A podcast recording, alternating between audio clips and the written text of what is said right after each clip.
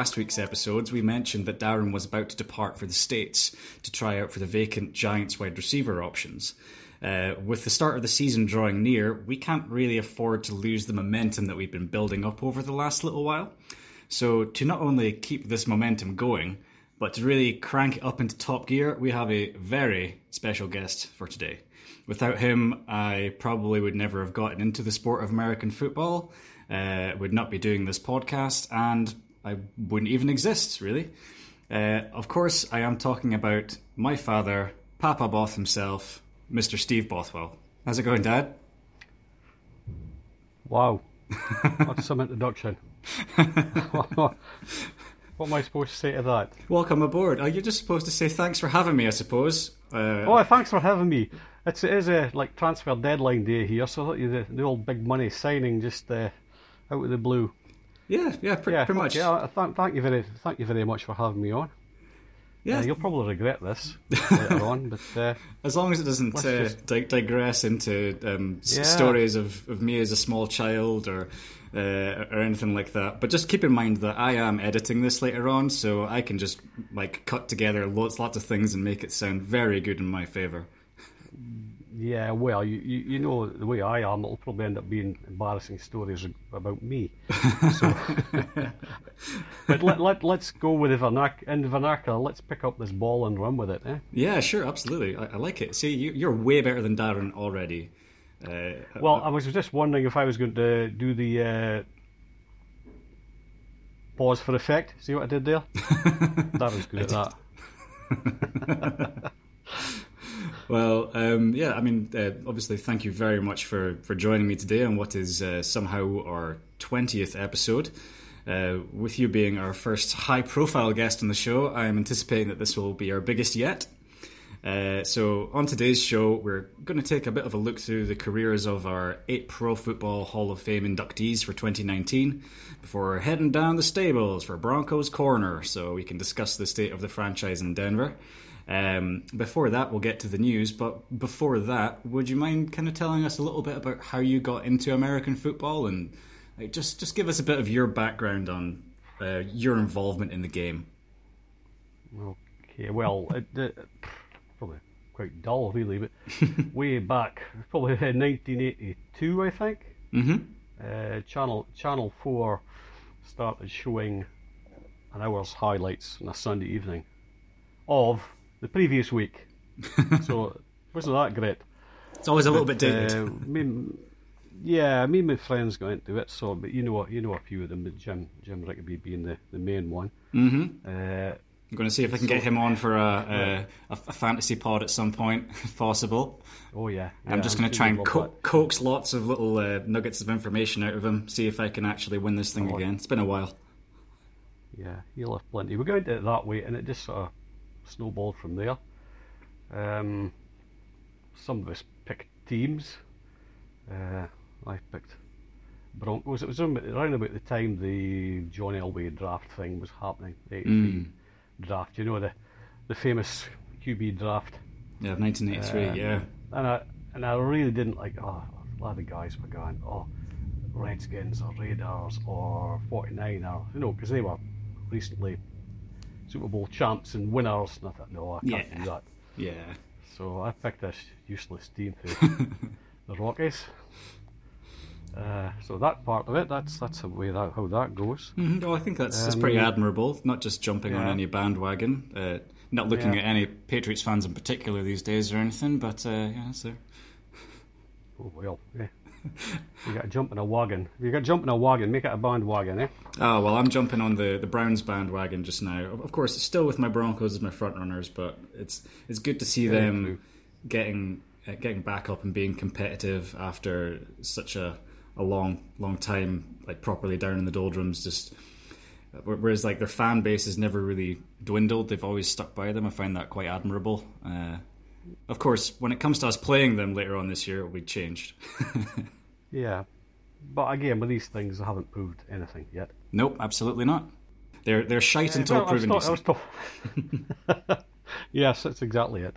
My history, I just thought well, one of my friends, old uh, Martin Gary, he played for the local team here, the Granite City Oilers, uh, and he asked me to go along to, you know, try out for them. Mm-hmm.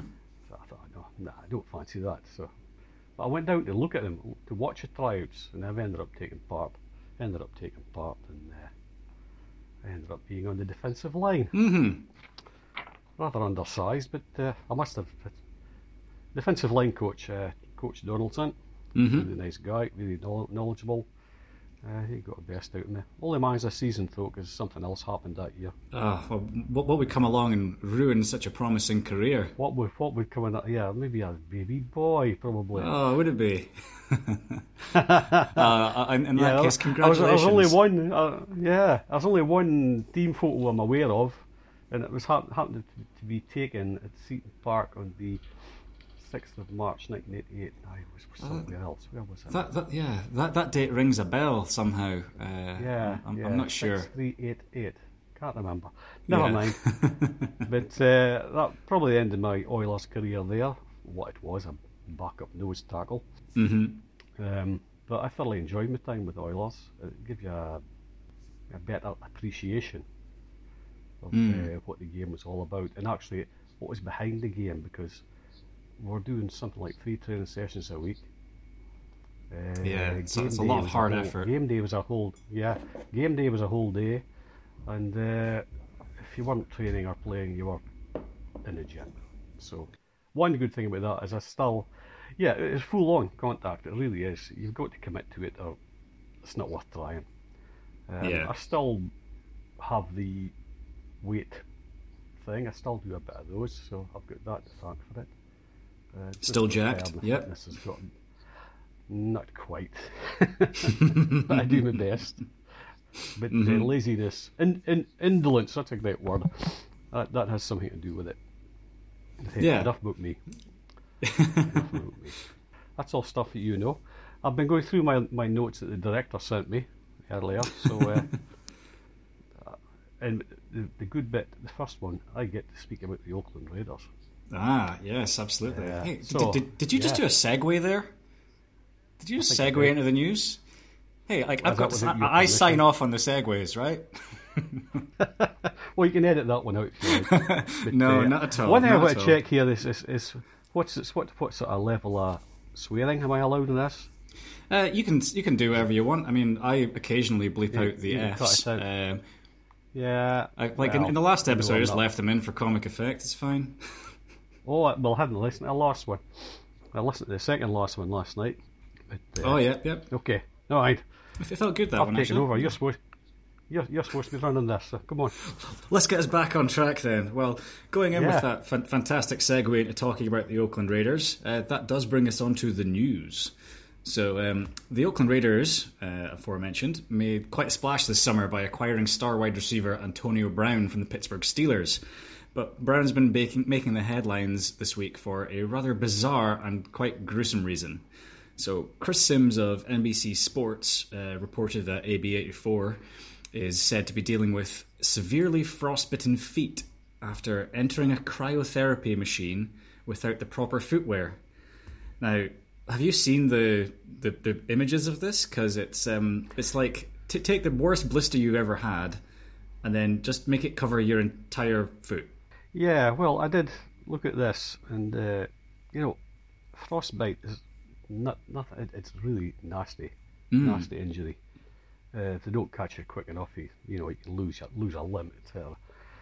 But I'm looking at this story, and I didn't hadn't actually heard it because I mean we were away. I was away for the weekend, so away from my usual media sources. Mm-hmm. But I looked into it, and I just couldn't stop shaking my head. This this guy's a this guy's a professional athlete on a professional team, and and this sort of shit happens. I mean, really. Well, I mean, whose whose I fault mean, is it? Do you do you, like? It depends on how it's going to come out, but Well, put it like this, Stuart. I'd be quite surprised if this was this was his first encounter with a cryotherapy machine. mm-hmm. I'd be very surprised if that was the case. You know, so many years in the league on a pro team, you must have had this before. So, eh, yeah, one, it's him.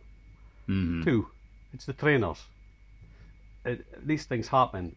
There's nobody supervising any of this. There's any well, to me, it's just typical Raiders. Yeah.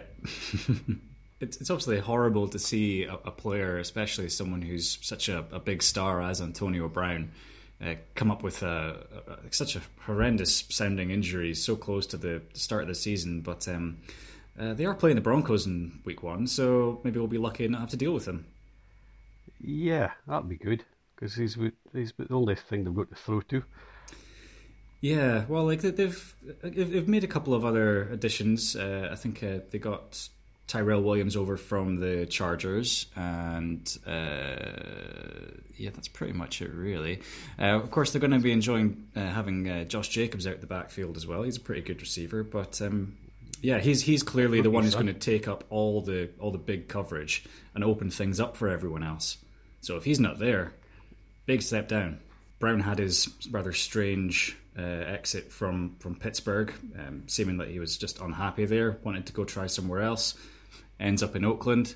Uh, it's, I guess, he seemed that it, it was going to start going well, and maybe he could help this franchise get somewhere, but um, not without two feet. He's not. No, no, that's a nasty one. But uh, I mean, I don't like to see this sort of stuff. But No.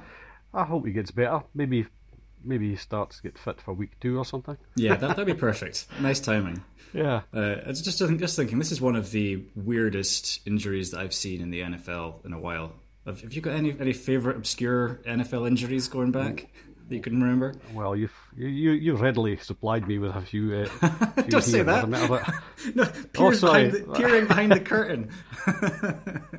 No, I actually do remember the, the Brandon Marshall slipping on a bit of litter, a McDonald's wrapper, and falling through his furniture.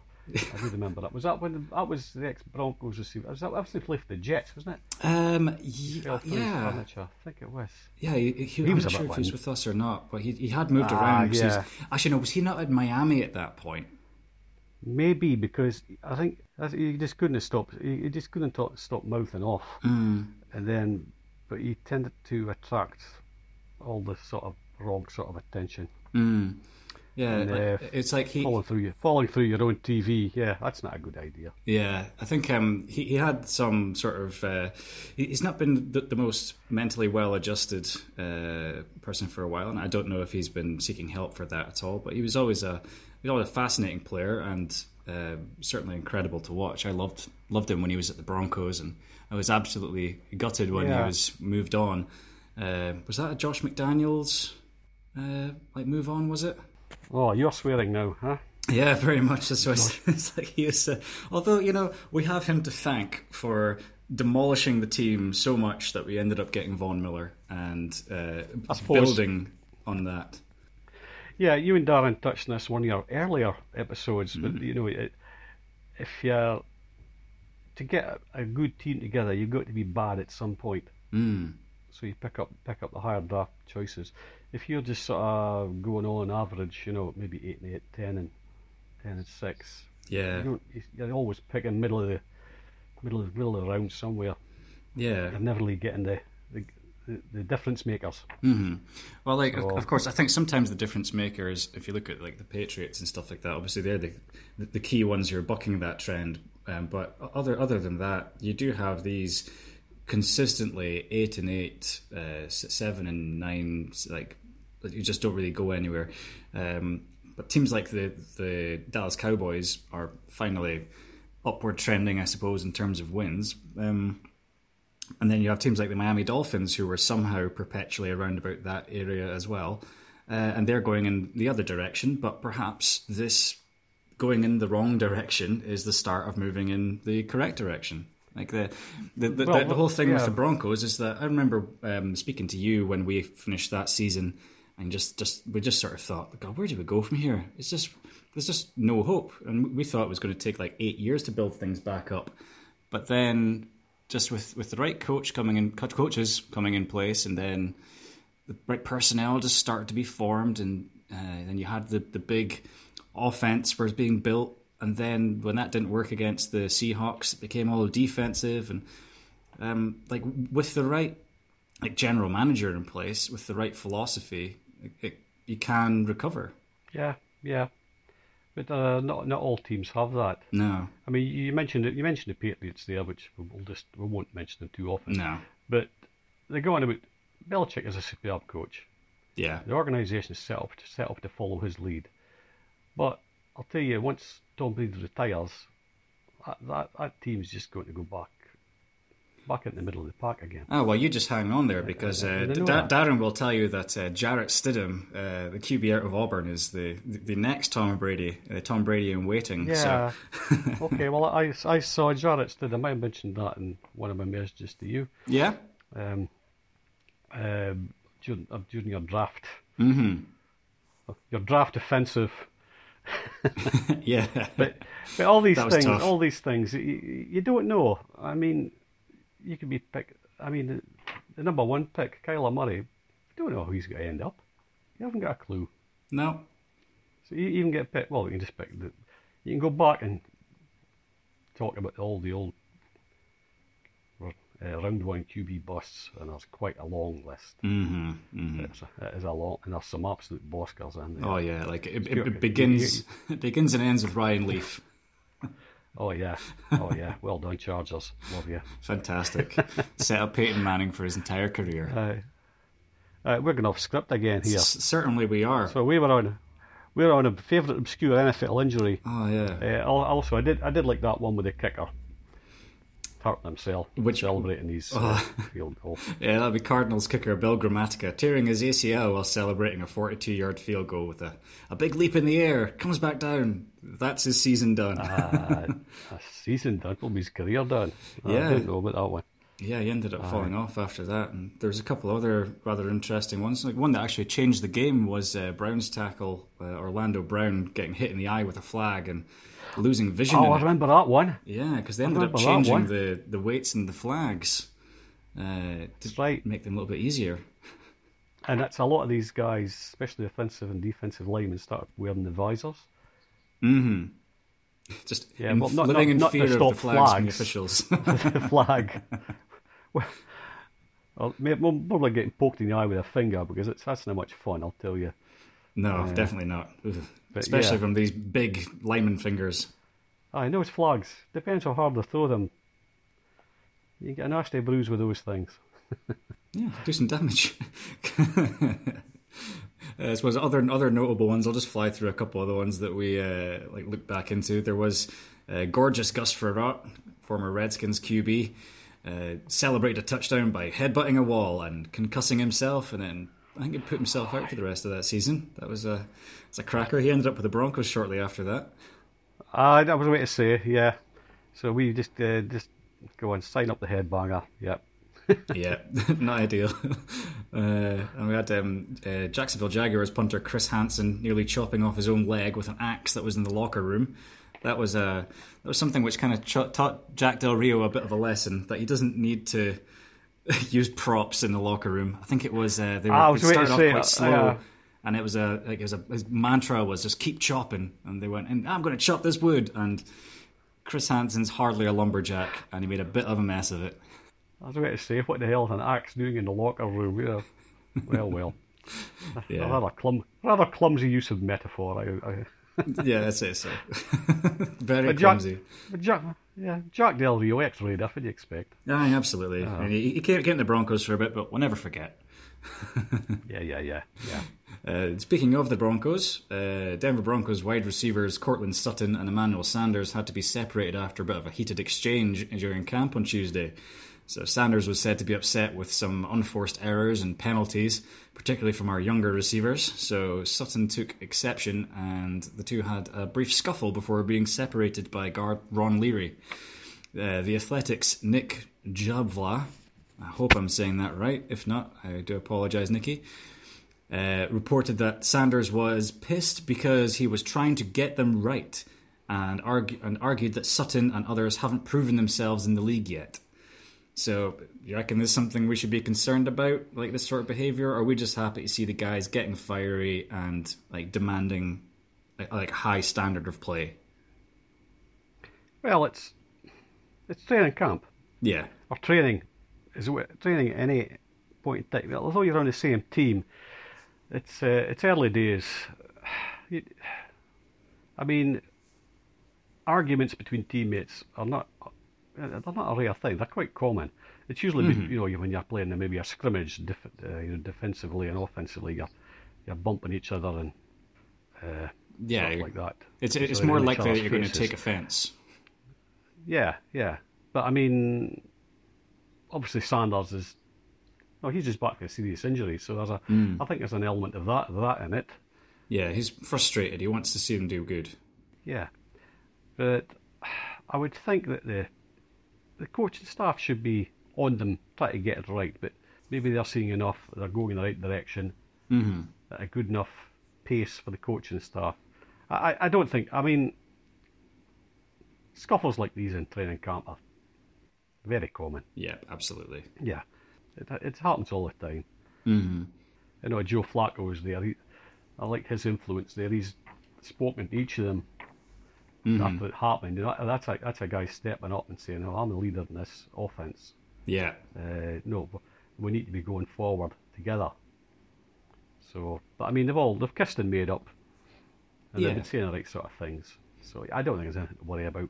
yeah. No, I, I do think it is just uh, just standard camp teething problems, uh, and especially when you've got uh, uh, a, a veteran such as Manuel Sanders there who has he's, he's been there, he's done it, he's he's proven himself, and he needs to be that leader.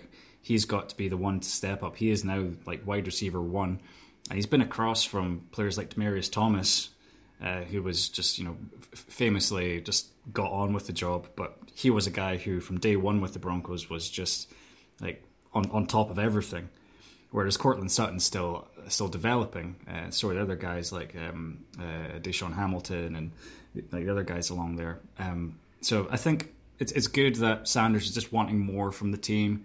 And yeah, yeah, like you say, they've gotten over it, and everything will be fine. And I do like that Joe Flacco influence. I think um, he's kind of known for maybe an extraordinarily calm demeanor.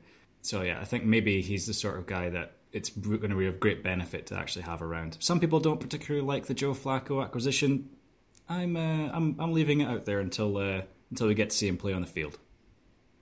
Yeah, well, you've got that.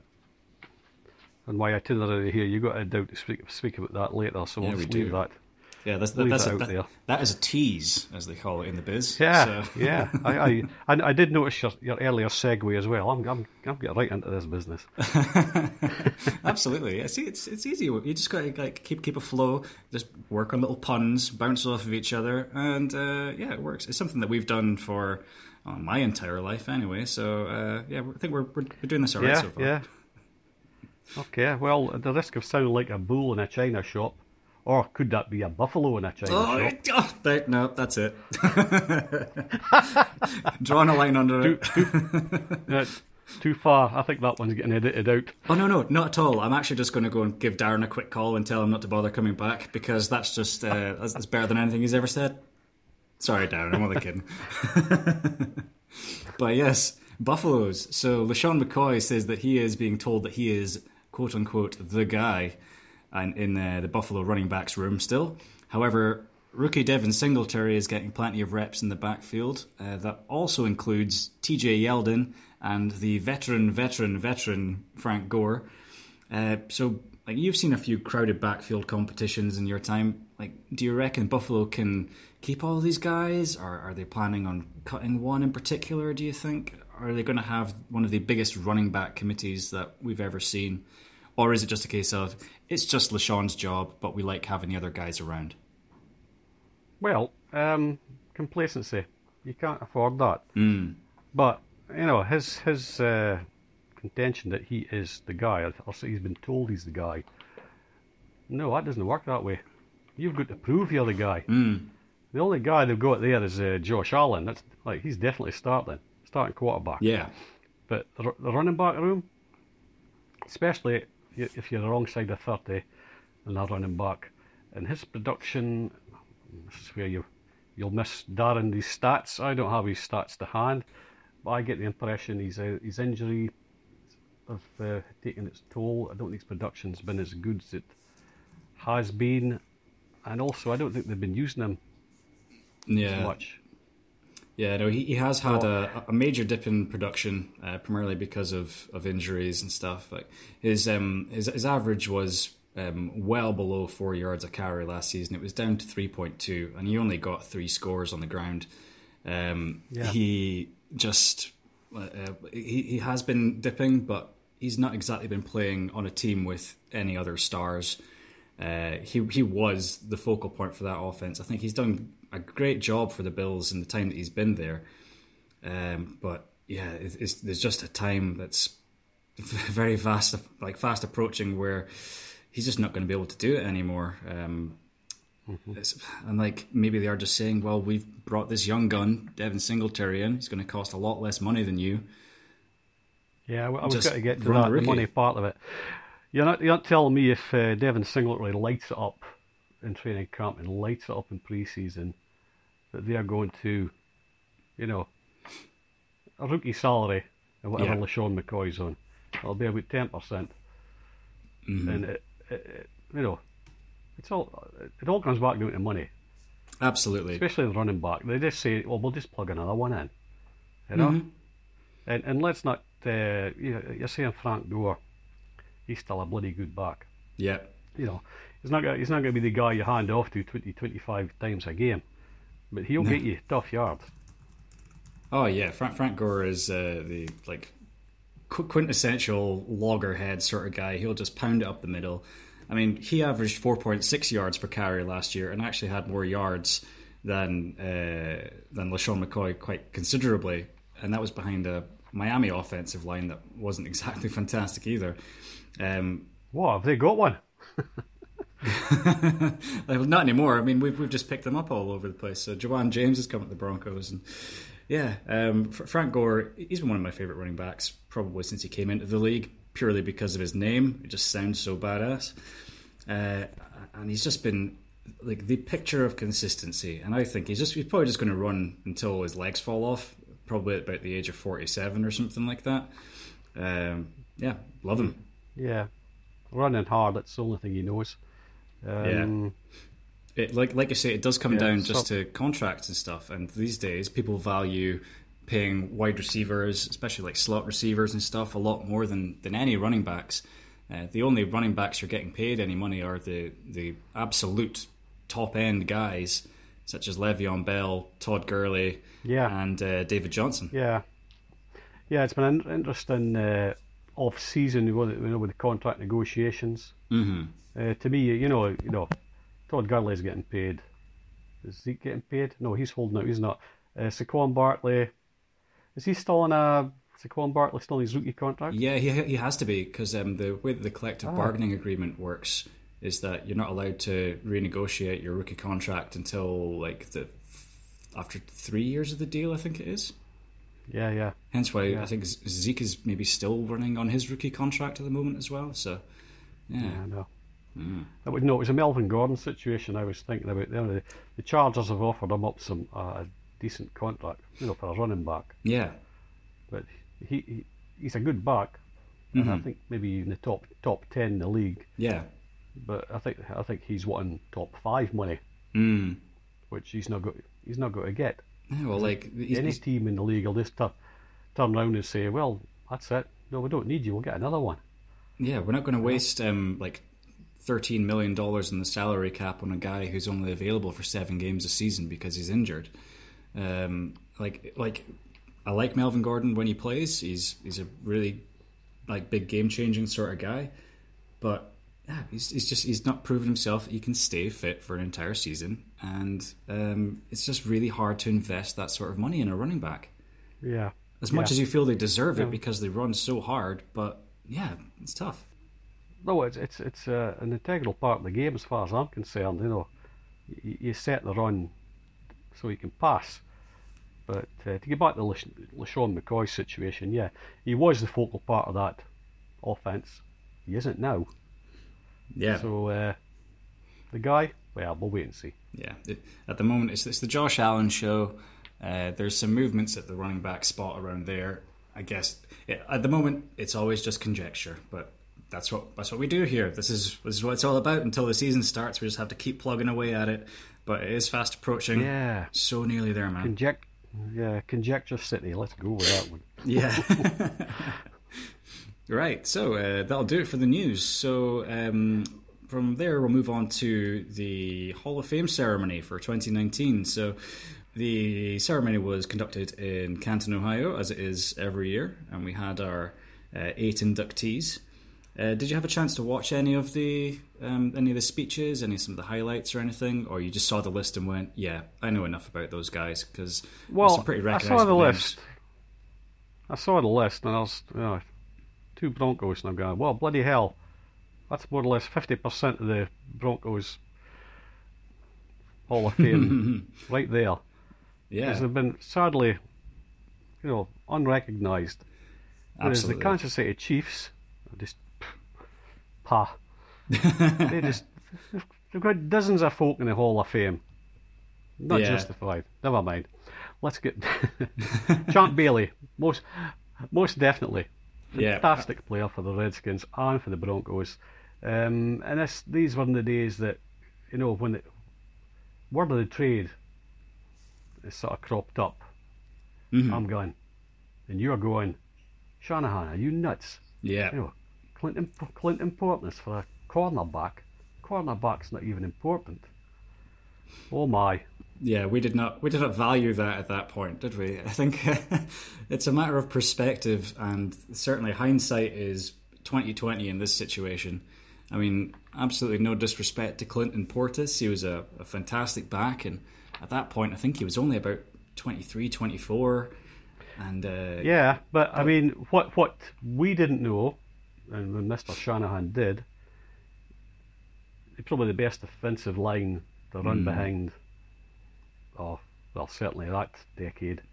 He just plugged in Olandis Gary, yeah, and he reeled off a thousand yards. And I think there was another one.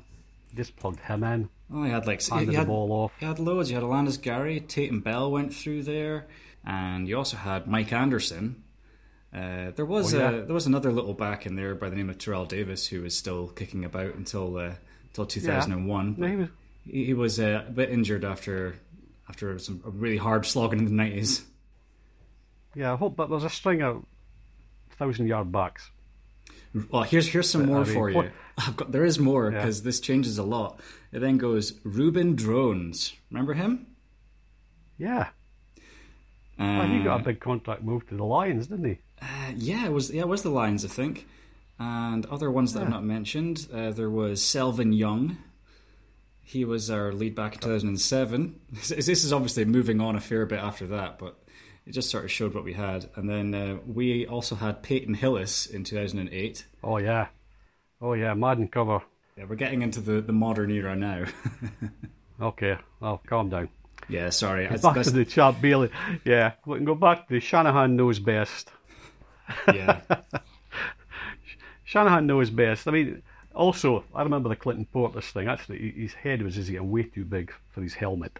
So yeah, I think after a, he, he got a, he got a belt made for himself, like you know a boxer's championship belt. He was wearing that on the sidelines. And I can just see Shanahan. I can just see it in the face. Shanahan looking over, saying, "No, no, this can't, this can't go on." this, this ain't my this ain't my No. guy anymore. Yeah, it, it, it's, it's not it's not Clinton Portis It's in the Hall of Fame. It's Champ Bailey. And uh, the the whole the whole point of him being that I think he was the first player I ever heard that definition shut down corner. yeah, yeah, I think that was absolutely. the first time I ever heard that used. Yeah, he, he was um, like I think the general consensus around then was that watching Champ Bailey, we were watching the best cornerback that had played the game since like Deion Sanders. Uh, but you know, Yeah. D- Yeah. Deion was probably more a little bit more prone to some mistakes and stuff like that. Whereas Champ was just the like an absolute pillar of consistency. He was like that when he was at the Redskins. He was the best cornerback in the league then, and then he came to the Broncos and he continued on that way for the next ten years or so. Um, and it, it just made us not have to worry about wide receivers on, on his side. He would just completely cover them out of the game. Yeah, yeah, agreed. Yeah, and through the course of his Yeah, career, he registered 52 interceptions and four scores in that time. Uh, that's over 15 seasons. And the most impressive part about that is that no one was throwing his way. You like, how can you still do that when no one's throwing at you? Just he made the most of all of his opportunities, and uh, and he is very rightly so in the Hall of Fame. Yep, totally agree with that one. And uh, actually, it, it wasn't even overdue. I think it uh, I'm not sure if that's his first or maybe his second season for eligibility. I think, but yeah, mm. great choice. Yeah, move absolutely. On, move to the next one.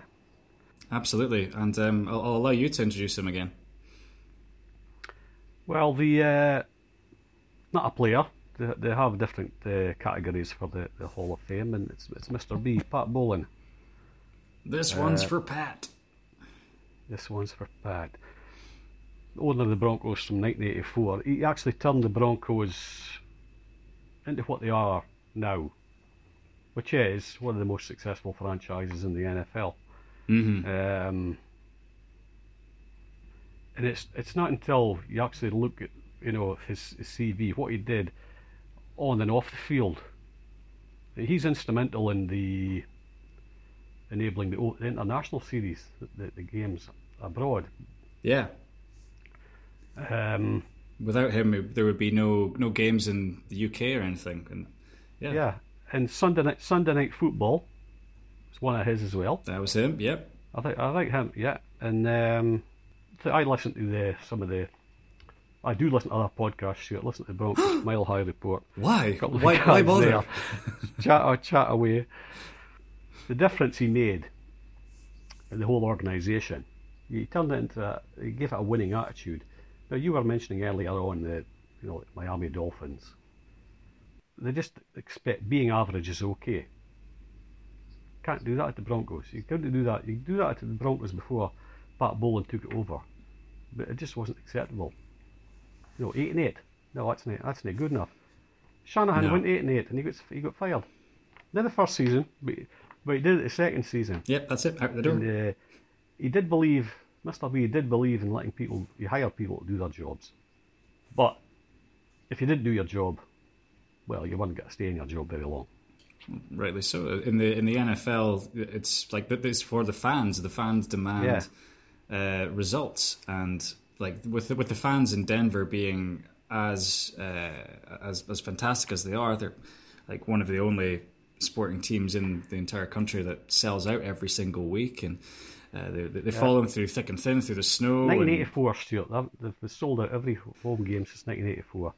I remember once I used to li- listen to this before we did internet and everything. It was difficult getting stuff. I used to listen to the American Forces Network on Sunday nights.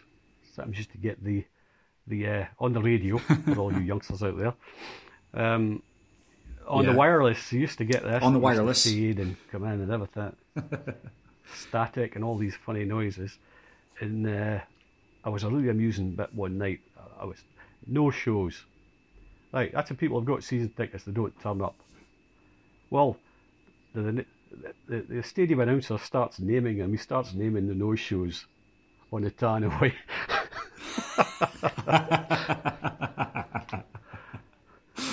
oh, I suppose it's a very small list, yeah. and it's naming yeah. and shaming. That's a really good strategy for that. Do you reckon you could do that at Pittodrie? no, no it would just never be off the tannoy. I, would give up that nonsense. yeah, so Mr. B, um, I would say the epitome of what you call a good owner. You know, he, he makes sure his players get paid. Yes. Whereas, you know, us owners out there, cheap, cheap owners, uh, or cheap teams, Cincinnati Bengals, looking at you. Mm-hmm. Uh, they just get a reputation yeah. for being that sort of team. The Broncos became a team you wanted to go and play for if you were a player. Yeah, he certainly made them an, an attractive uh, market to to go and play for, and, and it is it does come down to that instilling instilling a winning mentality, and it, it just was an organization that you could go to and expect to be competing for uh, at very least division championships, potentially even an AFC championship, and uh, on several occasions yeah. uh, an actual Super Bowl. Um, and he, he did that, and he he he never commanded respect. He seemed like one of these guys. He he he earned it, and he was never like demanding or really turning down his nose at people or anything like that. Um, everything I've heard about him was that he was a, a, a gentleman and just someone who really cared for the team, the city, uh, the sport, and just Yeah, well, she get Hall of Fame for that. Yeah, just appreciation by your peers. That that's uh, that's what all anybody really wants. Well, any normal person. But yeah, Mr. B, well done. Mm. Yeah, absolutely. And uh, so Pat Bowlen uh, sadly passed away this year uh, after a, a, a rather long-running illness. Uh, but his uh, his jacket was received by his family, and uh, rightly so, to a great standing Yeah. ovation. Wonderful man. Anyway, uh, moving on from, from Pat Bowlen, and we'll get on to the former vice uh, president of uh, personnel for the Dallas Cowboys and longtime NFL.com writer, panelist, Gil Brandt. So he's the guy who essentially helped build the Dallas Cowboys and made them America's team. Yeah, well, I've, always hated that tag. Yeah, I know, yeah. But that's it. That's a, that's a brand that they became. Yeah, I prefer Team America. World Police. Yeah. Yeah, but Gil Brandt, I've read. He, he, I like his stuff on the on NFL website. He, he knows his stuff, yeah. Mm-hmm. But I think this one is uh, this is one Hall of Fame award. It's just stuck about long enough to get it. I think that one. Well, I think um, the, the the way that it's been looked at, like he has been, he's been around for, for a long time, and I can definitely see where you're coming from with that. Um, I guess it just depends on how you look at the weighting of these things and uh, how how people help, you know, build teams and like what sort of contribution do they do they have, and I don't know, maybe they were just thinking that oh well, you know, Gil's kind of on his way out. Do we want to have someone uh, like I don't have, want to have another posthumous one or I mean they're th- they're talking about expanding the uh, selection to about 20 next season. I don't. I, for- no, I don't think that's a um, good idea. You know, if you No, like do, do you think well I suppose it might cheapen it slightly. yeah, exa- exactly it. If you have, a, you know, There's people who deserve to be in there Steve Atwater. uh, for their contributions to the sport. Yes, Steve Atwater. Randy God. Randy Gradishar. I'm I'm being yeah I'm I'm being Bronco centric here, but yeah, but no, Gil Yeah. Gil Brandt, fine, okay. So to, to give him to give him his due, uh, he was like the lead talent scout for the Dallas Cowboys, uh, and he helped build these teams, uh, including finding the likes of Everson Walls and Drew Pearson. Uh, apparently, he also wanted to draft Joe Montana, but uh, he had that one uh, vetoed. Imagine that. Well, that's good. I think that that that, Um, at that time the the Cowboys had Danny White as quarterback, who Mm-hmm. wasn't bad, but Who? ah, exactly. Yeah, they, they ended up doing okay without him, and uh, Joe Montana ended up doing all right at uh, the San Francisco 49ers as well. Yeah, But uh, yeah, so like Brandt helped put together a team that would put together 20 consecutive winning seasons from 1966 to 1985 alongside Tom Landry, that's, that's with uh, 10, 10 or more of those, sorry, uh, 10 or more wins in 16 of those years as well. So it's bad, huh? quite impressive. Yeah, Yeah. yeah. And now Homer Simpson's got Tom Landry's hat. Is, is he still the owner of the Denver Broncos as well? Don't think so. I hope not. Oh, the Denver Broncos. uh, well, of course, Tro- Troy Aikman's already in the Hall of Fame, isn't he? Hey, hey, Ned, do you like dune buggies? Well, uh, Sure, you do. you sure he like like what he thought he was in the Hall of Fame? Oh, Troy. Troy. So yeah, like Gil Brandt himself, he has two Super Bowl rings for Super Bowl six and Super Bowl twelve with the Cowboys. Uh, he was also a great innovator who adopted technology to aid in the analysis and scouting evaluations. And um, he like he was actually fired by the person who uh, like introduced him at the Hall of Fame, Jerry Jones, back in the late eighties. I think it was in nineteen eighty eight. No, that's just that's just Um, Jerry. He didn't mean anything by that. Yeah. Oh, of course not. Of course not. Uh, but like, apparently, Gil, Gil was asked, like, why didn't you not get like one of these other guys to do it for you? Why did you choose Jerry? He's like, well, if I if I chose anyone else, then people would get mad at me for not choosing them and stuff. So I just went for Jerry. Yeah. Probably just to confuse people, to be honest. But it doesn't matter. He's in. He's happy. Yeah, well, and uh, yeah, Yeah. power to him. Okay. Well, that's enough time spent in Gil Brandt. Next one up, we'll just go. This is this is the Oh boy. won't go go on about the Gronk. This is the real. This is the real deal. The Gons. Tony Gonzalez. Tony Gonzalez. Yeah, Gonzo. And what a player for for, a long time as well. It's that that consistency over the length of his career and just the, the sheer domination that he's put up on everyone he would play against. Uh, so he, he played for 17 seasons as tight end. Uh, it's 270 games. So he's a former first round pick, the 13th player overall by the Chiefs in 1997. And since he entered the league, he just decimated everyone. He just he was such a mismatch. If people thought that like Gronk was the first big tight end mismatch, think again. Uh, in, in, terms of receiving tight ends, the Gronk probably yeah. modelled himself on Tony Gonzalez. I remember seeing him. I'm, I'm, this is my more my era. I remember seeing him play the first season and his last season. But to be honest, maybe slightly slower. Mm-hmm. But yeah, he just threw it up there and he, he just caught the bloody thing. Yeah, yeah. What what a player. Yeah. Well, like when he was traded to the Falcons in 2009 who do you think won MVP for the team that year? It was Gonzo. Shit, the AFC West franchise, the Chiefs. Trading Tony Gonzalez. And then 2009, so he played, I don't know, how many other seasons? Uh, he played on for another. F- the same production, yeah, yeah. same sort of production. He was al- always a threat. And um, I think Jerry Rice is the only person in front of him in a number of NFL records uh, including his 1,325 wow. catches. I mean, I know this is this is a, this is a tight well, end. To, to be to be fair, I think he was the number one receiving threat on both those teams. there's there's no there's no yeah, big name yeah, receivers. Absolutely. Yeah, there's no big name receivers popping into my head here.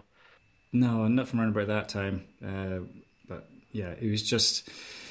Uh, I remember he was always the one person you'd need to account for whenever you were playing against the Chiefs. Uh, and then later on against the, the Falcons. And I think he's another one of these guys that you just feel he he deserved more than what he ended up with. Like he got the, the personal accolades with his team MVPs and all these other rewards and leading the league in receptions and but it just would have been nice to have him get a Super Bowl. Yeah, with the Falcons. With the Falcons, not the Chiefs. Yeah.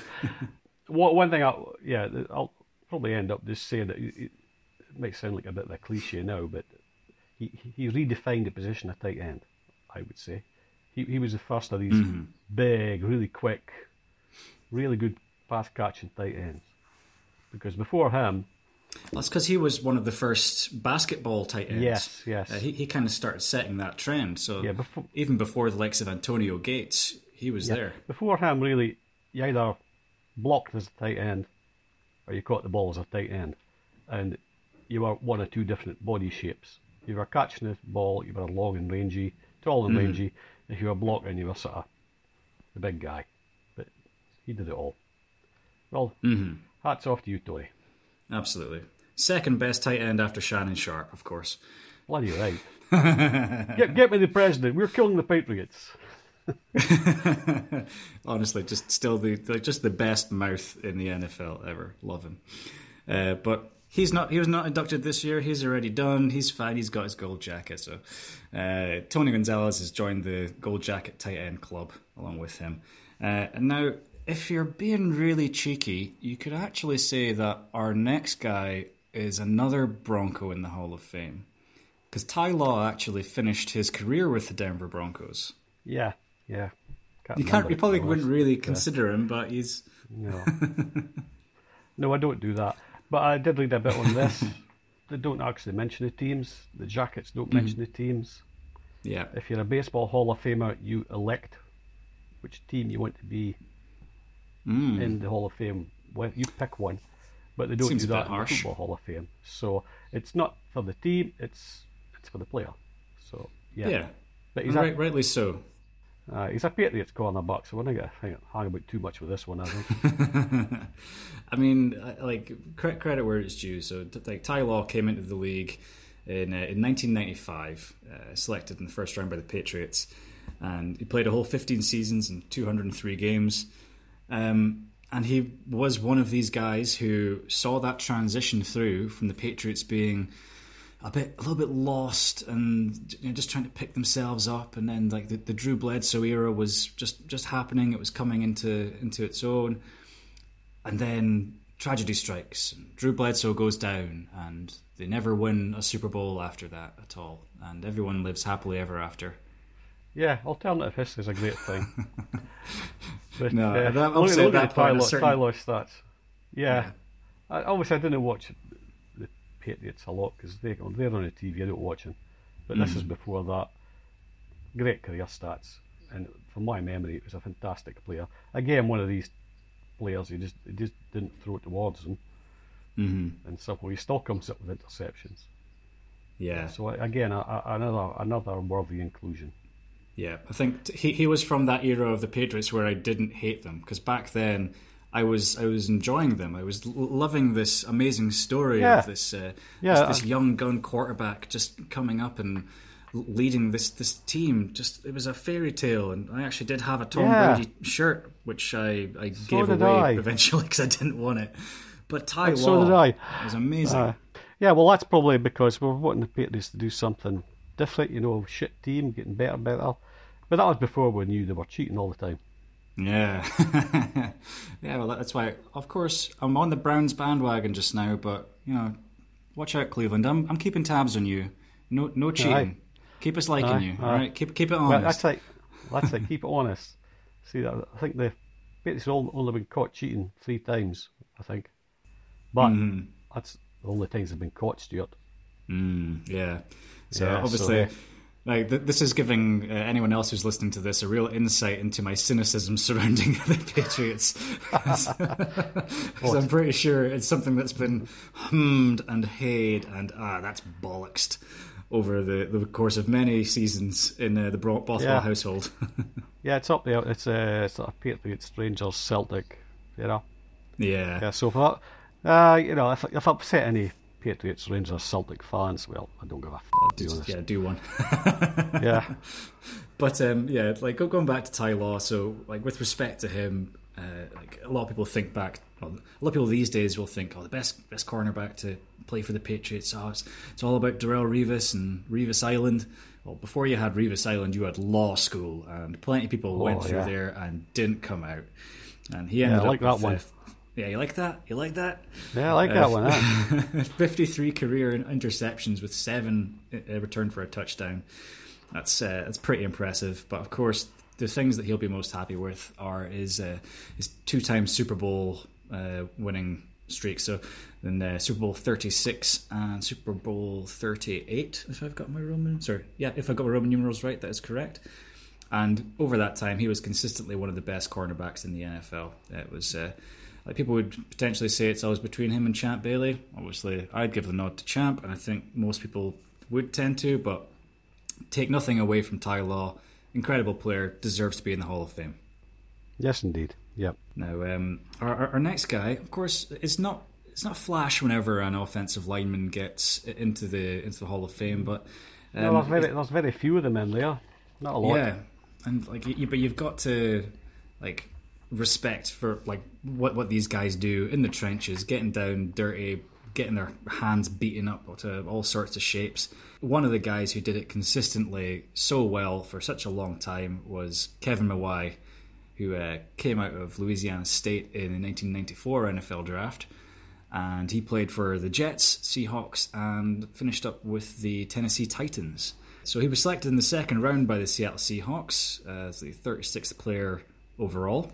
Now, I distinctly remember Kevin Mawae being one of the first offensive linemen that I ever really took notice of, and it and it kind of just it was one of these guys that started giving me a better respect for the position, and I think um, uh, obviously it was also around about that time where the Broncos were famed for their offensive line with like Tom Nalen and Dan Neil and all those guys along there. Like someone like Kevin Mawae, he really made an made an art of the center position, and he blocked for some serious running backs.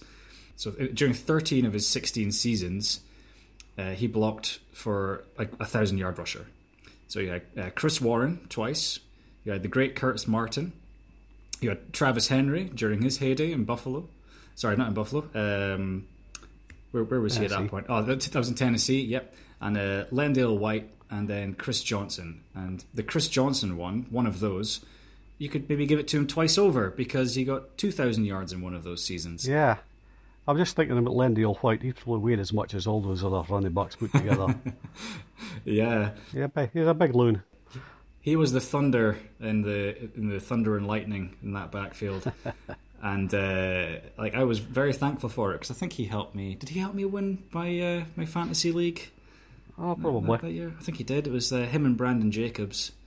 Um, I'll, I'll, I'll, just I'll just dawn on, on this, give people an insight into our our fantasy background here, and say that um, my dad was uh, one of the founding members of the Aberdeen League of Fantasy Football back in was it 1991, Dad? Like, Something like so, that. Yeah. Yeah, and uh, Mr. Steve Bothwell was uh, one of the winningest coaches in league history, but always always just fell a little bit short. Uh, and then the the story, young gun story of my life. Yeah, yeah. Then young, Coach Youngblood, one Stuart Bothwell came in and he managed to, win the fantasy league before you, much to your chagrin. And uh, but you you hung on there. I somehow knew chagrin was making an appearance here. Yeah. well, like it just it's it's a really powerful word. I think it works out really nicely. But of course, yeah. this is the this is the this is the story of uh, the, the, the titan of the game who falls in hard times. Yeah, but yeah, and there's a young upstart yeah, comes in, but then I'm get I'm yeah. getting to it, and then you okay. go out on top. You, you John Elwayed it, yeah. and you you won the you won the whole thing, and then went nah, okay, I'm done. no, actually, I announced my retirement before the final game. Yeah, how classy is that? Indeed, you did. That is very classy. I'm sure that the the, the, the league did weep a, a, loss of one of its founding members. Uh, and, and I, I was... think not. arf, arf, arf. Nah, they were glad to be rid of you because you were constantly a thorn in their side. constantly finishing second, yeah. Absolutely. And speaking of which, we'll get Jim Rickaby on uh, in a couple of weeks' time. oh yeah, you'll get you'll get all the stories there. I'm looking at this oh, stuff absolutely. you did for this. Get back Kevin Mawae, please. Come on. Yes, back, sorry, back, back to Kevin Mawae. We're allowed to digress. It's fine. The segment you did for TV. Ah, yeah. So he he did a segment for TV called "How to Snap with Kevin Mawae," and uh, yeah. that is how our next door neighbour, well, former next door neighbour now, and yep. very long time friend Neil Shepard, who's been mentioned yep. a couple of times on the show, he actually learned how to snap yep. a football from that. And I will tell you, Neil was an excellent snapper of the ball. See, the way, the way you was... do it, it, it, yeah, it's all, all got to be one movement. Mm-hmm. You know, mm-hmm. you're there, you start the move, and inst- instantaneously your hands are up in yeah. front of you. It's not easy. It, I'm just thinking, looking at this though, I'm going, uh, think I'll how to Snap with Kevin Mawae. Now, How to Snap with Steve Bothwell, that'd be a totally different film. For anybody that doesn't know me, all our dear listeners, uh, I have been known to have a slight temper. Oh, that oh that snap. Okay, cool. That I, I snap, think we're talking yeah. about injuries, but yeah, you you. you oh no, not injuries. No. just just somewhat somewhat temperamental. Ne- never never at me, of course. Uh, we dig- we digress but uh, anyway, yeah. So Ke- Kevin Mawae, excellent centre, deserves to be in the Hall of Fame. And in terms of people who deserve to be in the Hall of Fame, I think this guy was like probably the the first guy in this year, and that is uh, Ed Reed, who is a safety out of Miami University, uh, but everyone, of course, knows him for his time at Baltimore. Uh, he yeah. did later on go on to play for the Houston Texans and the New York Jets, but his time in Baltimore like I've never seen a more dominant and impactful defensive back than Ed Reed. He just seemed to be absolutely everywhere. When you stand out in a defence that has Ray Lewis on it, uh, uh, yeah. it was an absolutely stacked defence, but Ed stood out in that defence. That showed you how good a player he was. Safeties, I think safeties are probably they're, they're the ones that tend to get the headlines in the defence. You know, well, apart from maybe the the pass rushers mm-hmm. because they're involved. They can see the whole field. Yeah, mm. they, they make more highlight reels because they're in tackling as well. Because you know, a cornerback maybe he's batting down a pass here and there. He's doing his yeah. job. It's not quite as sexy as uh, you know sticking your shoulder pads into a running back. But yeah, Ed Reed, what a player! I was, I think that's first ballot. Was it first first ballot oh, Hall yeah. of Famer? Highly deserved. Yeah, he was absolutely everywhere on that on that field.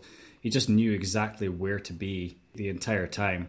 And in terms of his impact on the defense, he would just take away so much of the field. Like people look at, um, say, Earl Thomas as being one of the best safeties, uh, certainly around right now, and possibly it's Yeah, ever been. yeah. I I still just don't think he holds a candle to Ed Reed in terms of just how big an impact he was, and not just that. Like he he was a big hitter, and he would take away part of the field. But if you did put it anywhere near him, you better Yeah, watch be out. looking to run back as soon as possible because he was really on fire. Uh, he uh, he had 64 career interceptions, and he returned those. He returned seven of those for touchdowns, and returned them for a record of 1,590 yards. That's a, a, a defensive player has more yards than most NFL running backs will. Yeah. It's, it's, it's Yeah. quite incredible. Ah, great memories of him. It's just that, as you said, you had to know where he was on the field if you were an opposing quarterback. And uh, again, one of these, you're actually throwing away from a safety. Come on. He, impacted on game plans. You know, they had to plan for him. Yeah, but between him and like Troy Polamalu, that that was like Yeah. the, the two guys through that era that you just That era, did yeah. Mm-hmm. not want to have across the middle. Uh, and he would come up, he would stuff the run. He would uh, he was fantastic in pass coverage. He was a big hitter as well. It- It's just yeah, absolutely dominated. He's one of these guys, and probably same applies for all the other players that have just got through this Hall of Fame selection. You get good players, you get great players, but you get the Hall of Fame guys. They're the ones that make the difficult things look easy. Yeah, You know, they just they just take it to a little level, another level. It's like they're everything's in slow motion to them. They understand it. They they get it.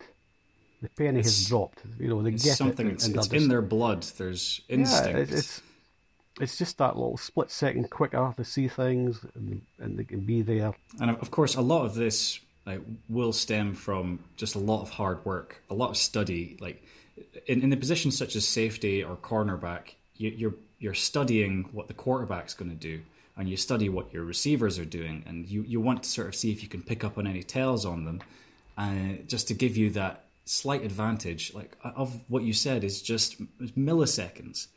But Yeah, it's those milliseconds that make all the difference. It's a game of They do. I mean, you- you're right with saying that it's uh, you're doing your research. You, you you know your own playbook. You try to know your opponent's playbook, well, to the best of your ability. But it's uh, it's how you react to situations in the field as well. You know, situational football. You've got your set in your mind how you're going to play this game against this opponent because you've been preparing for them all week. But then maybe a couple of quarters in, you maybe seen something. Mm-hmm. And uh, Ed Reed was very excellent at that. Just just seeing seeing little things here and there, making the adjustments. We tell his teammates and the, defensive coordinator. Great player. Well, uh, a lot of respect for him. And uh, of course, he did win that Super Bowl with that, that vaunted uh, Baltimore defense. yeah, uh, to be fair, though, that was one shit Super Bowl It really to was. watch. no, we don't want the ball here. You have it. Yeah, nobody nobody wants it anymore. Nobody wants of it. We don't want. That was in Baltimore. Certainly didn't want. The, we don't want their offense to get the ball. What was that? Was that Trent Dilfer? Trent Dilfer is a Super Bowl winning quarterback, Dad. God Almighty. Incredible. Uh, and also, I think Ed Reed probably has the best looking bust in the Hall of Fame now. Have you seen how amazing it looks? It's a, a proper work of art. Well, I don't, I'm, sculpture's nearly my my thing. Well, like, did, did you see that Ronaldo one that they made a couple of years ago? Oh, I've seen it. Aye, Cristiano Ronaldo. Yeah. It looks horrible. It it absolutely does. Whereas this thing is just absolutely gorgeous. Yeah. Uh, and I, I, I say that in a, a, perfectly heterosexual manner. It's Yeah. just a really fantastic looking piece of sculpture. Yeah, we're big enough people to sort of appreciate these things, eh? Never let me say your, your, your upbringing, you know, you, you can appreciate the finer things in life, Stuart. You know, absolutely. art- art and music brought up drinking, drinking, drinking a fine uh, uh, uh, uh, Baudelaire, uh, whatever. I'm cutting that bit out. I think you should. I was I was trying to make myself sound pompous but also ill informed. And I, I think it worked, but then I didn't commit to the bit. Yeah, so- well, you should, you should stick to drinking a fine Beauden Barrett. Oh no, we're not allowed to like him anymore. okay. He's moved away. he? Oh well. Yeah, he's gone. He's gone up north. He's gone to Auckland. want the blues? I was, I meant reading about that. Okay, you're definitely cutting this. That's out. right. Yeah. No, no, it's, it's fine. It's fine. We, we, we don't like him anymore, but we've still got Jordie Barrett around for a little while. I did read that he'd signed another contract with Rugby New Zealand, but I knew there was rumblings about mm-hmm. moving away. But yeah, time time's right for a change, yeah. probably. Yeah, there was talk about Japan and things like that, but that never materialised. Um, now, uh, I didn't actually put anything in here, but there is actually one more guy that we're going to talk about. Okay. Uh, it's uh, Johnny Robinson was the other one. Oh, uh, so, that because, bloody chief. Yeah, another, yeah. Another so do, do, you know much about him? He's a chief for that bloody mm. for the sixties. Now look at that. Yeah. Okay, a lot of this stuff, just about the whole team for that year era gets in. Even Hank Stram gets well, in for one Super Bowl win. Okay, I think maybe this stuff. Mm. I think they're looking at it for AFL as well, and they were quite dominant. But I mean, goodness me, it's like a love in between the Hall of Fame and the Chiefs. Am I sounding a bit bitter here? oh, maybe maybe a tad, but I mean, uh, I think um, we uh, we were fans during a time where we were just waiting for the very first Bronco to go into the Hall of Fame because it took a long time, didn't it? It did, and the Chiefs already got half the bloody Super Bowl team in. So yeah. I, I, I, think this is Lamar Hunt dishing out the old uh, dishing out the bribes. Large, large, largesse. Just go have a drink, take a drink. Uh, no, I don't know. I don't. I don't know anything about him, Stuart. I could have read up on it, but I think he parked in playing in 1969 or something. So. Uh, 1971. Okay. Yeah. So for so, come for, on. for the listener, I'll, I, I think it's unfair for us to, to try and go too far into into Johnny Robinson's career because neither of us are particularly well versed in it. But um, he played 12 seasons from 1960 to 1971 and 164 games. So he was selected in the first round of the 1960 AFL draft by the then Dallas Texans. Yeah. Uh, and then third overall, uh, sorry, sorry, and then third overall in the 1960 NFL draft by the Detroit Lions. So there's a very confusing AFL NFL merger time that this gets to. Um, but uh, basically, he was utilized by the Texans as a running back for his first two seasons, and then moved to defense in his third season, uh, where he became a bit of an instant success. So, uh, then through the, through the course of that time, he was just he was a really good, solid player, is what, what it seems to me. Um, so he, he ended up with statistics on both sides of the ball. He was obviously a fantastic athlete and able to contribute to, to both sides. So a bit of a two way star. Yeah, well, I, I, mostly I, known for his um, 57 career interceptions. Yeah, in a, an era like that. But you know, you're speaking about a different era. I don't think you should be inducting players from that era in today's Hall of Fame. Mm. If he was deserving of it, he should have been in the, he would have been in, in the seventies. So I, I, I don't get this. Yeah. I really don't get this. So mm. there. I've got my bit of a contentious uh, issue with the selection committee. I've got a lippy one here. Just. well, it's fine. It's not you, assault. I just, I just, it's not. Assault. I just don't get it. Maybe one of the last mm. two-way players, but back in those days, uh, although the they all misty-eyed and nostalgic about it, the the game was mm-hmm. nowhere near as sophisticated then as it was now. Oh no! Qu- like, quarterback, it was, it was certainly throwing, developing then. Yeah, quarterbacks throwing they weren't all that good, to be honest. Yeah, the, mm-hmm. today's quarterback, you know, maybe yeah, even even the bad ones would uh, would beat the so-called Hall of Famers from the '60s. Maybe apart from the, mm-hmm. the Johnny Unitas types and those, but the average QB yeah, player. there's certain guys who really revolutionised the position yeah. at that point and kind of set the standard for what would eventually become the modern NFL quarterback, like a, a, general on the field such yeah. as Johnny Unitas. So, but I'm not going to second guess the Hall of Fame selection committee because it's their award and they can hand it out to anybody they like. And on that note, congratulations to uh, safety Johnny Robinson. You're now a Hall of Famer. Aye, he's still alive. Mm-hmm. Uh, don't think so. well, what's the point? what What is the point in any yeah. of this? Who really knows? so yeah, that'll uh, that'll wrap it up for the Hall of Fame discussion. All right, then. So, uh, what we're going to do for this week is going to make this a bit of a two-parter again. So, uh, we have just gone through the news and the Hall of Fame inductees for this year. So, what we're going to do is we're just going to call it at that for now. And please join us next time for the Broncos, the state of the franchise. Once again, with our very special guest, Mr. Steve Bothwell. So thank you for joining us today, Dad. Don't mention it. Uh, invoice will be in the post or email. Oh, oh God, no! I know your rates are so. oh no! Wait a minute. You're, you're coming home in October, so you can buy me a drink. Yeah, okay. I'll, I'll give it to you in the form of a beer. Yeah, sounds That good. sounds good. All right then. Say goodbye to the listeners, please, Father. Goodbye, listeners. Bye.